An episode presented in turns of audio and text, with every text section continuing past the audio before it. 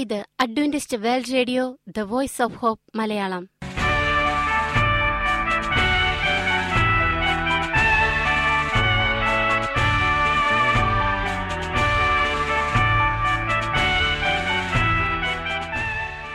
നിലയ്ക്കാത്ത ദൈവസ്നേഹത്തിന്റെ ശബ്ദപ്രപഞ്ചത്തിലേക്ക് ഞങ്ങളുടെ എല്ലാ പ്രിയപ്പെട്ട ശ്രോതാക്കൾക്കും സ്വാഗതം.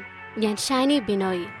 ഇന്നത്തെ പ്രധാന പരിപാടികൾ: കാവ്യശബ്ദം, ക്രിസ്തീയ ഭക്തിഗാനങ്ങളുടെയും കവിതകളുടെയും പ്രത്യേക ആസ്വാദന പരിപാടി.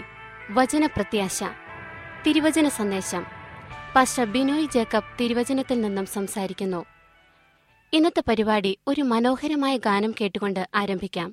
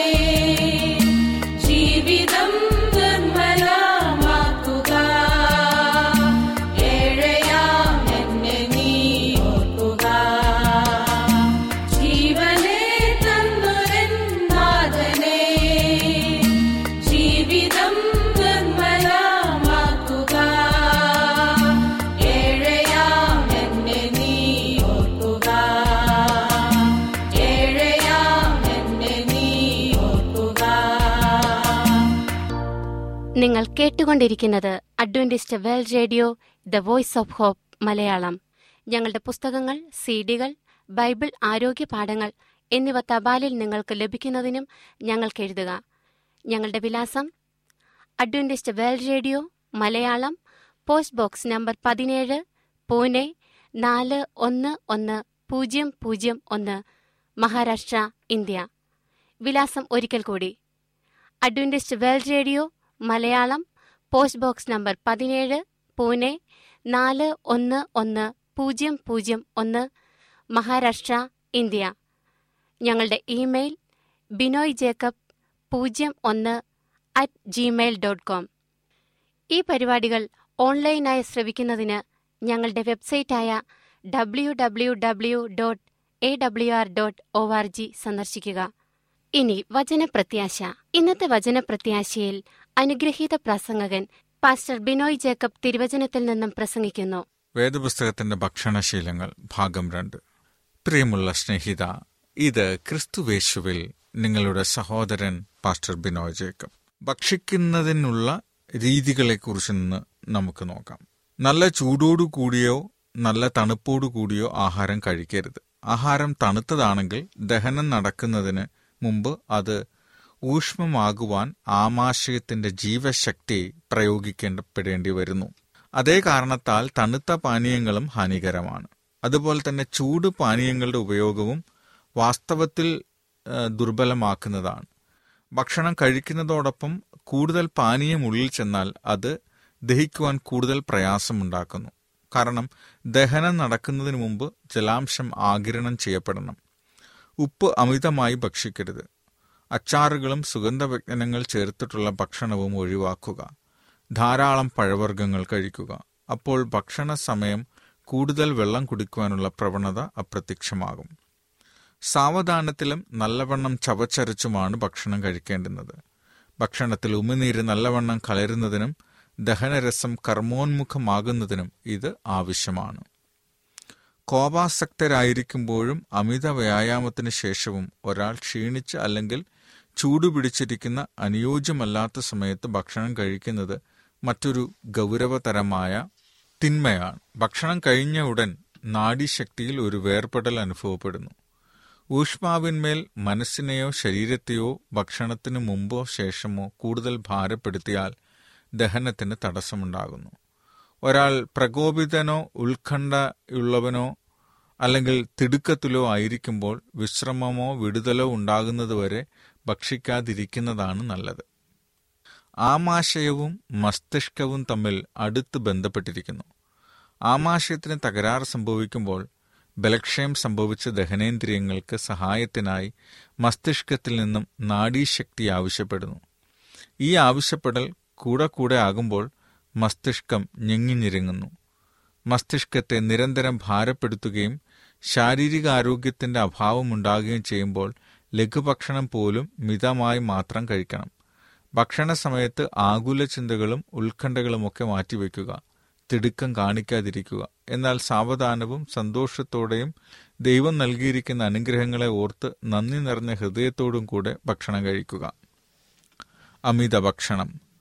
മാംസഭക്ഷണവും ആകപ്പാടെ ഹാനികരമായ മറ്റ് സാധനങ്ങളും ഒഴിവാക്കുന്നവർ തങ്ങളുടെ ഭക്ഷണം ലളിതവും പോഷകവും ആയതുകൊണ്ട് നിയന്ത്രണം കൂടാതെ വിശപ്പിൽ മുഴുകുകയും അമിതമായി ഭക്ഷണം കഴിക്കുകയും ചെയ്തേക്കാം.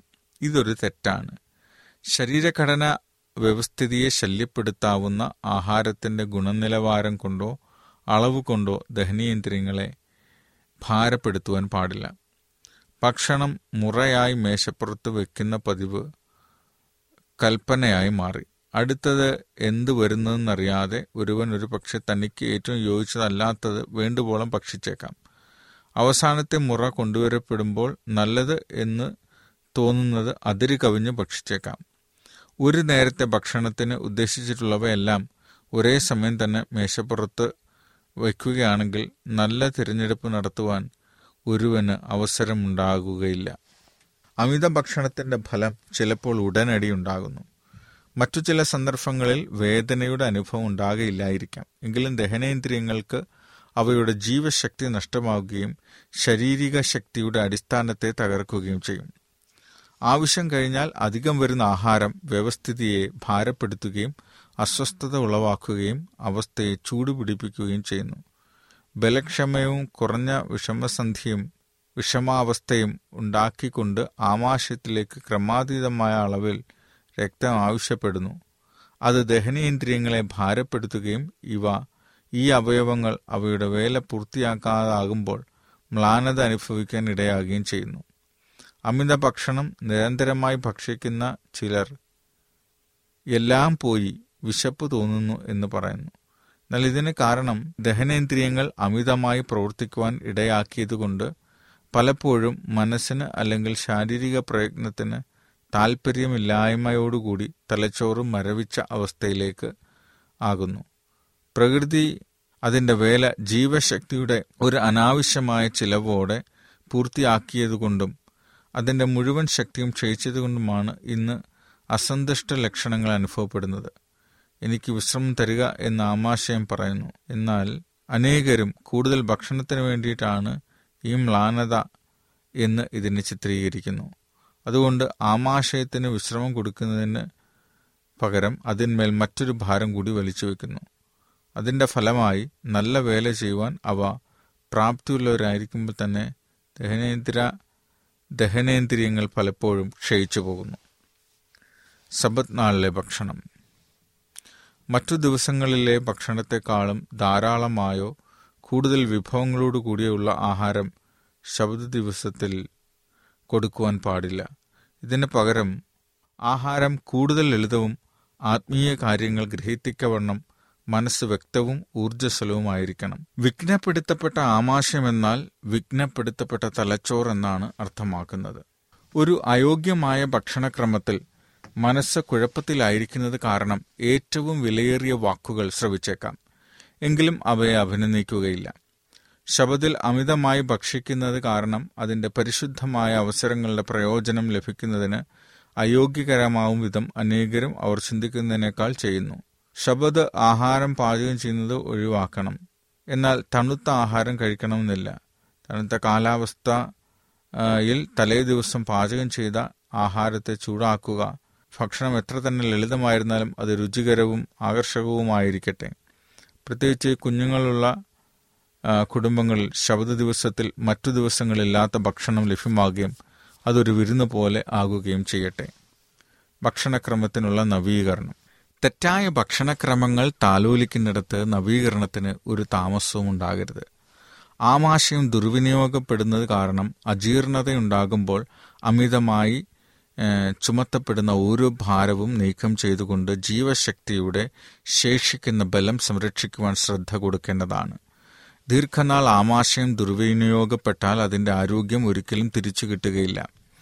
എന്നാൽ ഒരു ശരിയായ ഭക്ഷണക്രമം തുടർന്നുള്ള ബലക്ഷയത്തിൽ നിന്ന് രക്ഷിക്കുകയും പലരും കൂടുതലോ കുറവോ വീണ്ടെടുക്കുകയും ചെയ്യാം. ഓരോ കാര്യവും പരിഹരിക്കപ്പെടുന്നതിനുള്ള നിയമങ്ങൾ നിർദ്ദേശിക്കുക എന്നത് എളുപ്പമല്ല. എന്നാൽ ഭക്ഷണകാര്യങ്ങളിൽ ശരിയായ തത്വങ്ങൾ പാലിക്കുന്നതിലൂടെ വലിയ നവീകരണം ഉണ്ടാക്കാൻ കഴിയും.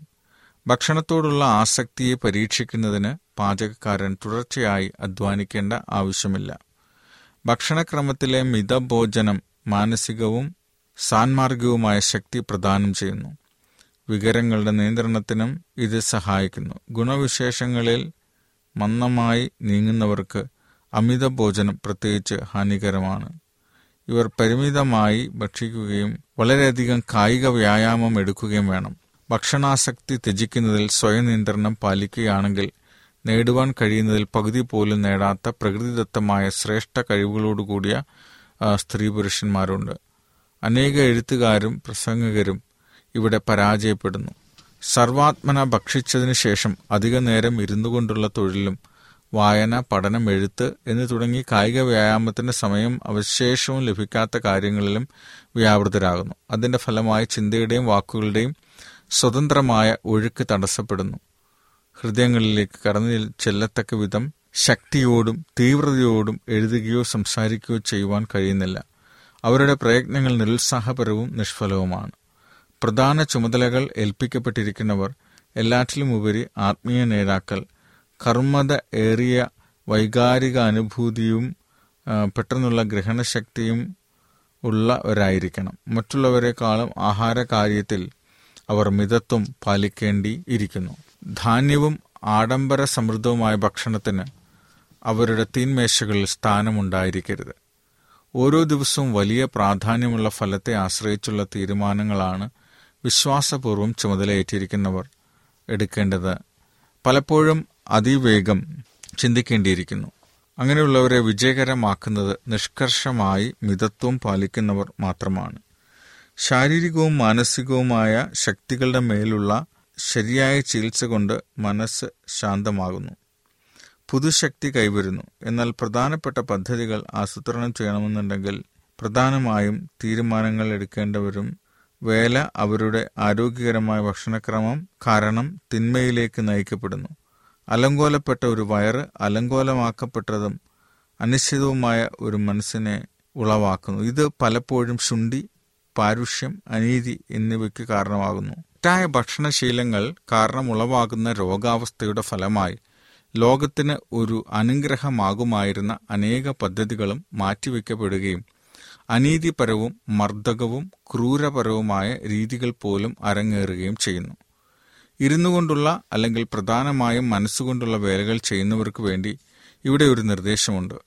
വേണ്ടുവോളം ധാർമ്മിക ധൈര്യവും സ്വയനിയന്ത്രണവും ഉള്ളവർ അത് ശ്രമിച്ചു നോക്കട്ടെ. ഓരോ ഭക്ഷണ സമയത്തും 2-3 തരം ലളിതമായ ആഹാരം മാത്രം എടുക്കുകയും വിശപ്പടക്കുവാൻ മതിയായ ആഹാര അളവ് മാത്രം കഴിക്കുകയും ചെയ്യുക. ഓരോ ദിവസവും ചുറുചുറുക്കോടുകൂടിയ വ്യായാമം ചെയ്തിട്ട് അതിന് ഫലമുണ്ടോ എന്ന് നോക്കുക. കായികാധ്വാനമില്ലാത്തവർ ഭക്ഷിക്കുന്നത് പോലുള്ള രീതിയിൽ ഭക്ഷണം കഴിക്കുവാൻ കായികാധ്വാനങ്ങളിൽ ഏർപ്പെടുന്ന ബലകായന്മാരെ നിർബന്ധിക്കുന്നില്ല. എന്നാലും ഭക്ഷണപാനീയങ്ങളിൽ സ്വയം നിയന്ത്രണം പാലിക്കുകയാണെങ്കിൽ അവർക്ക് നല്ല ആരോഗ്യമുള്ളവരായിരിക്കാൻ കഴിയും. അവരുടെ ഭക്ഷണക്രമത്തിന് കൃത്യനിയമങ്ങൾ ഉണ്ടാക്കിയിരുന്നുവെങ്കിൽ കൊള്ളാവുമായിരുന്നു. എന്നാൽ ചിലർ ചിന്തിക്കുന്നു അവർ അമിതമായി ഭക്ഷിച്ചതിന് ശേഷം അതിനെ ചൊല്ലി ദുഃഖിക്കുന്നു. അങ്ങനെ അവർ എന്ത് തിന്നും എന്ത് കുടിക്കുമെന്ന് ചിന്തിക്കുവാൻ തുടങ്ങുന്നു. ഇതങ്ങനെ ആയിരിക്കുവാൻ പാടില്ല. ഒരാൾക്ക് മറ്റൊരുവിന് വേണ്ടി കൃത്യമായ ഒരു നിയമം ഉണ്ടാക്കാൻ കഴിയുകയില്ല. മറ്റൊരു പറഞ്ഞാൽ കൃത്യമായും ഭക്ഷണം കഴിക്കുകയും മിതമായി ഭക്ഷണം കഴിക്കുകയും ആരോഗ്യമുള്ള ഭക്ഷണം കഴിക്കുകയും ചെയ്യണം. ഓരോ വ്യക്തിയെയും ന്യായത്തെയും സ്വയനിയന്ത്രണത്തെയും ശീലമാക്കുകയും തത്വത്തിൽ അതിൽ നിന്ന് പ്രവർത്തിക്കുകയും വേണം. നമ്മുടെ ശരീരങ്ങൾ ക്രിസ്തു വിലയ്ക്ക് വാങ്ങിയ സമ്പത്തായത് കാരണം അവനോട് നമുക്കിഷ്ടമുള്ളതുപോലെ എന്തും ചെയ്യുവാനുള്ള സ്വാതന്ത്ര്യമില്ല. ആരോഗ്യ നിയമങ്ങളെ മനസ്സിലാക്കുന്നവർ അവരിൽ തന്നെ ദൈവം സ്ഥാപിച്ചിട്ടുള്ള ഈ നിയമങ്ങളെ അനുസരിക്കാനുള്ള അവരുടെ കടപ്പാടിനെ പറ്റി ബോധമുള്ളവരായിരിക്കണം. ആരോഗ്യ നിയമങ്ങളെ അനുസരിക്കുക എന്നത് വ്യക്തിപരമായ ഒരു കടമയായി കാണണം. ലംഘിച്ച നിയമങ്ങളുടെ അനന്തരഫലങ്ങൾ നാം തന്നെ അനുഭവിക്കണം. നമ്മുടെ ശീലങ്ങൾക്കും ചെയ്തികൾക്കും വ്യക്തിപരമായി നാം തന്നെ ദൈവത്തിന് ഉത്തരം കൊടുക്കണം. അതുകൊണ്ട് ലോകത്തിൻ്റെ രീതി എന്താണ് എന്നതല്ല, ഒരു വ്യക്തി എന്ന വണ്ണം എനിക്ക് ദൈവം തന്നിരിക്കുന്ന നിർദ്ദേശങ്ങളെ ഞാൻ അവഗണിച്ചു എന്നായിരിക്കും നമ്മൾ ചിന്തിക്കേണ്ടി വരിക. അപ്പോൾ നാം ലംഘിച്ച നിയമങ്ങളുടെ അനന്തരഫലങ്ങൾ നാം തന്നെ അനുഭവിക്കണം. നമ്മുടെ ശീലങ്ങൾക്കും ചെയ്തികൾക്കും വ്യക്തിപരമായി നാം തന്നെ ദൈവത്തിന് ഉത്തരം കൊടുക്കണം. ആയതുകൊണ്ട് ലോകത്തിൻ്റെ രീതി എന്താണ് എന്നതല്ല ഒരു വ്യക്തിയുടെ ഏറ്റവും പ്രധാനപ്പെട്ട കാര്യം. ഒരു വ്യക്തി നമ്മൾ ചിന്തിക്കേണ്ടത് എനിക്ക് ദൈവം തന്നിരിക്കുന്ന നിർദ്ദേശങ്ങളെ ഞാൻ എങ്ങനെ കൈകാര്യം ചെയ്യുന്നു എന്നതാണ് നമ്മളോടുള്ള ചോദ്യം. അതുകൊണ്ട് നമുക്ക് തീർച്ചയായിട്ടും ആരോഗ്യമുള്ള ഒരു ജീവിത രീതിക്ക് വേണ്ടി പരിശ്രമിക്കാം. കർത്താവ് നമ്മളെ അനുഗ്രഹിക്കട്ടെ. രോഗം വന്നിട്ട് ചികിത്സിക്കുന്നതിനേക്കാൾ രോഗം വരാതെ സൂക്ഷിക്കുന്നതാണ് നല്ലത്. നല്ല ഭക്ഷണ രീതിയാണ് നല്ല ആരോഗ്യം നൽകുക. അപ്പോൾ നമുക്ക് ഏറ്റവും അനുയോജ്യമായ ഭക്ഷണക്രമങ്ങൾ ശീലിക്കുവാനും ഭക്ഷണങ്ങൾ തിരഞ്ഞെടുക്കാനും ദൈവത്തിൽ നിന്ന് നമുക്ക് ജ്ഞാനം ചോദിക്കാം. ദൈവികമായ വെളിപ്പെടുത്തലുകളെ നമുക്ക് സ്വീകരിക്കാം. അതിന് ദൈവം നമ്മെ അനുഗ്രഹിക്കട്ടെ. പ്രാർത്ഥിക്കാം. ഞങ്ങളെ സ്നേഹിക്കുന്ന സ്വർഗീയ പിതാവേ, തിരുനാമത്തിന് സ്തോത്രം. കർത്താവ്, ഞങ്ങൾ അങ്ങ് പറയുന്നതനുസരിച്ച് ജീവിക്കുവാൻ, അങ്ങ് ഞങ്ങൾക്ക് നൽകിയ ആഹാര രീതികളനുസരിച്ച് ആരോഗ്യത്തോട് ജീവിക്കുവാൻ ഞങ്ങളെ സഹായിക്കണമേ. അത് ഞങ്ങൾക്ക് ദീർഘായുസ്സും ആരോഗ്യവും നൽകുമല്ലോ. അതേപോലെ ഞങ്ങളുടെ അങ്ങയുടെ ശ്വാസം ഇരിക്കുന്ന ഞങ്ങളുടെ ശരീരമാകുന്ന മന്ദിരങ്ങൾ, പരിശുദ്ധാത്മാവിൻ്റെ മന്ദിരത്തെ വിശുദ്ധിയോടെ സംരക്ഷിക്കുവാനും നീ ഞങ്ങളെ സഹായിക്കണമേ. ഞങ്ങളതിന് തയ്യാറാണ്. അവിടുത്തെ പരിശുദ്ധാത്മാവിനാൽ അങ്ങ് ഞങ്ങളെ ഓരോ നിമിഷവും ബോധ്യപ്പെടുത്തണമേ. സകലവും യേശുവിൻ്റെ നാമത്തിൽ ചോദിക്കുന്നു, കൃപയോട് കേൾക്കണം സ്വർഗീയ പിതാവേ. ആമേൻ, ആമേൻ. ഈ പരിപാടികളെക്കുറിച്ചുള്ള നിങ്ങളുടെ അഭിപ്രായങ്ങൾ, നിർദ്ദേശങ്ങൾ, അനുഭവ സാക്ഷ്യങ്ങൾ, നിങ്ങളുടെ പ്രത്യേക പ്രാർത്ഥന ആവശ്യങ്ങൾ എന്നിവ ഞങ്ങൾക്ക് എഴുതുക. നിങ്ങൾക്ക് വേണ്ടി പ്രത്യേകം പ്രാർത്ഥിക്കുന്നതാണ്. ഞങ്ങളുടെ പുസ്തകങ്ങൾ, സിഡികൾ, ബൈബിൾ, ആരോഗ്യ പാഠങ്ങൾ എന്നിവ തപാലിൽ നിങ്ങൾക്ക് ലഭിക്കുന്നതിനും ഞങ്ങൾക്ക് എഴുതുക. ഞങ്ങളുടെ വിലാസം: Adventist world radio Malayalam, post box number 17, Pune 411001, Maharashtra, India. വിലാസം ഒരിക്കൽ കൂടി: Adventist world radio Malayalam, post box number 17, Pune 411001, Maharashtra, India. ഞങ്ങളുടെ ഇമെയിൽ binoyjacob01@gmail.com. ഈ പരിപാടികൾ ഓൺലൈനായി ശ്രവിക്കുന്നതിന് ഞങ്ങളുടെ വെബ്സൈറ്റായ www.awr.org സന്ദർശിക്കുക. ഇന്നത്തെ പരിപാടികൾ ഇതുവരെ കേട്ടുകൊണ്ടിരുന്ന എല്ലാ പ്രിയപ്പെട്ട ശ്രോതാക്കൾക്കും നന്ദി.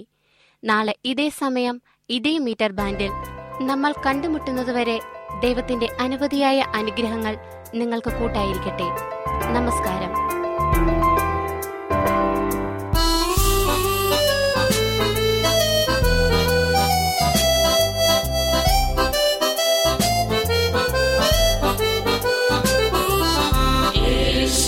Stay home.